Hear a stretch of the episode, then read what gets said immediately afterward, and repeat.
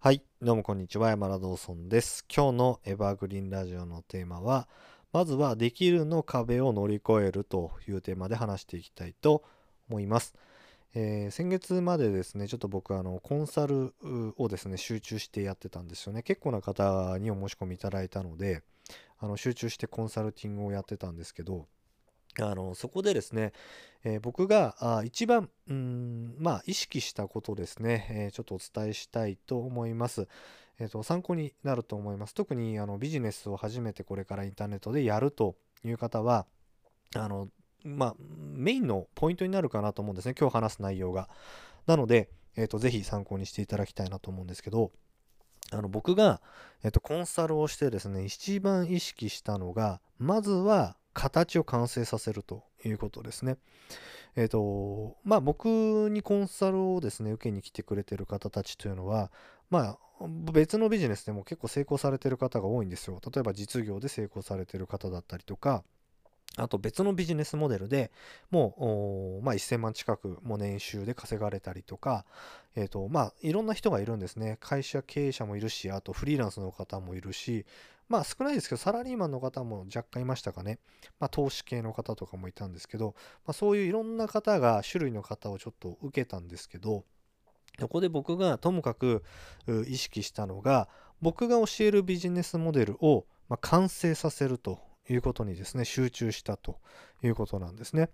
えっ、と、簡単に言ってしまうと僕が教えているのは、マーケティングファネル、セールスファネルとも言われるんですけれども、それを、えーお客さんと一緒に完成させるというところに、えーやらせていただいた感じだったんですよね。で、そのマーケティングファネルって、えーそんな簡単じゃなくてですね、いろんなこう変数というか、あ要素というかがたくさんあって、えーセールスレターも作らなきゃいけないし、ステップメールも作れなきゃいけないし、オプトインページも作らなきゃいけない、えープレゼント用のコンテンツも作らなきゃいけない。結構やることがあるんですよね。で、たくさんやることがある中でですね、まあ人によってこうまちまちなんですよ、スピード感っていうのは。だけど、えっ、と、まあ中にはちょっとですね、途中で、えー考えすぎてしまって、え立ち止まる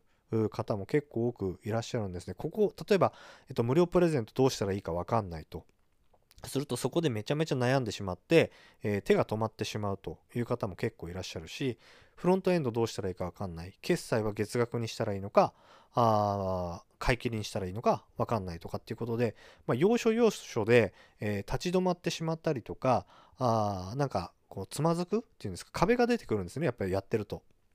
で、例えば、あとセールスレター作ってても、なんか思ったように書けないとか、ステップメールも、なんか自分の納得いくように書けないとか、まあ、いろんなところであるんですけど、えともかく僕が言ったのは、まず最初は形を徹底的に完成させましょうって言ったので、そこだけに集中してくださいと。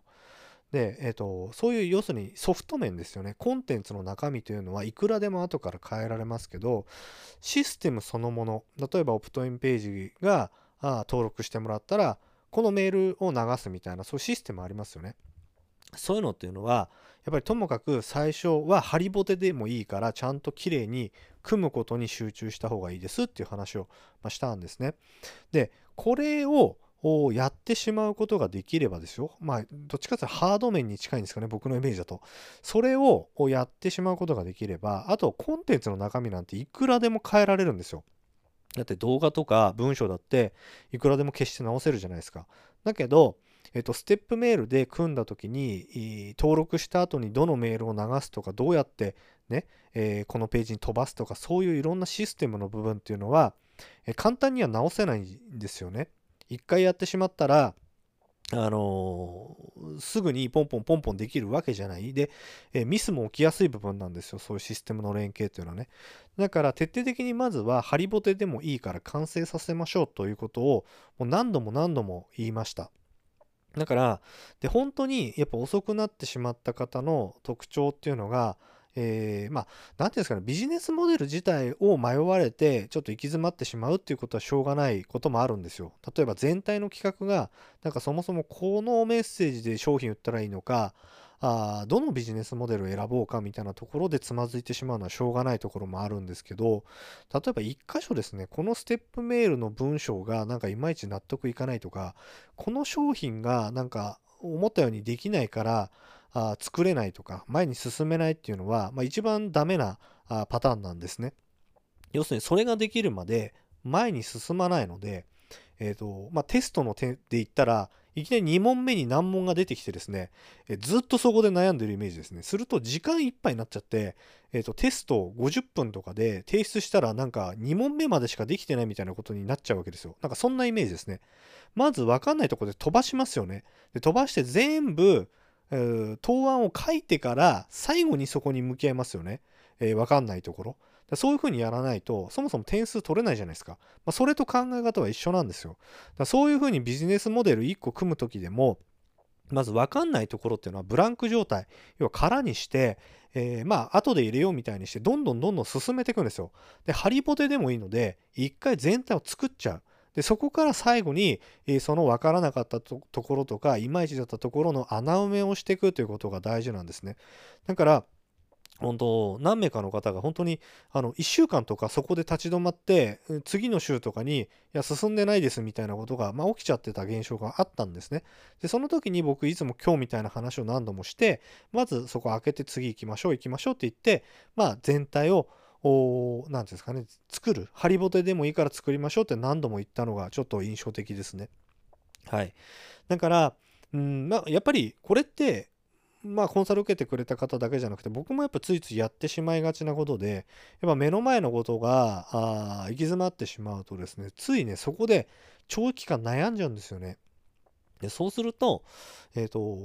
まあ、限られた時間があるわけじゃないじゃないですか。僕なんて別に悩もうと思えばいくらでも悩めてしまう。で、別になんか納品期限とかもあるわけじゃないんですよね。あの、クライアント業やってるわけじゃないんで。だからこそ悩もうと思えばいくらでも悩めてしまうんですよね。だけどそれをやってしまうと、えー、モチベーションが落ちてきちゃったりとか、あそもそも、何て言うんですかね、こう迷いすぎて、えー、諦めてしまう。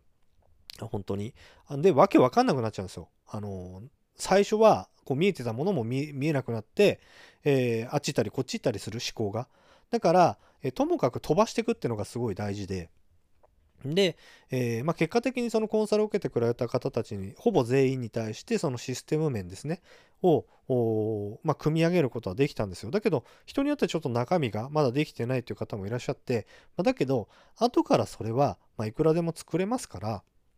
あのそういうところポンポンポンポンですね、え、外して作っていった方がいいなっていうふうなことをご案内したっていう感じなんですよねだからこれを聞いてる皆さんもなんかビジネスをやるときに絶対どっかでつまずくじゃないですか。で、そのつまずいたところが、例えばですね、なんかオンラインスクール作ろうと思ってマイク買ってマイクがうまく設定できないと。これは飛ばしちゃいけないですね。だって、あの、音が汚いとそもそもコンテンツ作れないので、まあそういうものはもちろん飛ばしちゃいけないっていうのはありますけれども、えっ、と、コンテンツの中身とか、あとですね、えっ、と、文章ここがなんかうまく書けないみたいなところは積極的に飛ばして、一回全体組み上げて、で、最後に着手する。そして、一回ですね、えー、もう下手でもいいから作って走らせてみるっていうのが大事ですね。で、走らせながら、数字見ながら改善していった方がいいんですよ。なんでかっていうと、あの、いくら自分の頭の中で悩んだって答えなんか出ないからなんですよね。だって経験したことない状態の中で、えっ、ー、と、何悩んだって、えー、わかんないじゃないですか。だったら市場にも出してみて、これでいいのかなとか、これダメなんじゃないのかなっていう状態でもポーンって市場に出して、市場から答えをもらって、そっからフィードバックもらった上で考えた方がいいですね。その方が、あの、ずっと机の上で頭こう悩ませてるより早い、早いですよ。だから、あの、そういう思考になった方がいいです。あの、コンテンツビジネスの一番のメリットっていうのは、スピードなんですね。で、いくらでも改善できるということ。だからそこを意識してコンテンツとか、まあ、ビジネスモデルっていうものをどんどんどんどん組んでいった方が結果的に早いですから、まあ、ぜひそこを意識してやってみてください。はい、ということで、えー、今日はですね、まあ、ついついですね、多くの方がやってしまいがちな、まあ、こう行き詰まったところで、え、止まってしまうというところ、そこをですね、注意してくださいというところで、まあ、ハリボテでもいいので、ビジネスモデルをまず完成させましょうというテーマで話させていただきました。はい、ということで今日は以上になります。はい、えーそれでは最後にちょっとだけご案内があるんですけども僕はですね、えーとビジネスモデルを完全自動化して時間の自由を作ることをすごく大事にしてまして、えーそういうビジネスモデルを組んでおります。もしあなたがそういうビジネス興味あるようであれば山田ドーソンブログと検索していただければ Google のトップにですね僕のサイトが出てきますのでそこに詳細載ってますのでぜひご覧になってください。はいということで、えー最後までありがとうございました。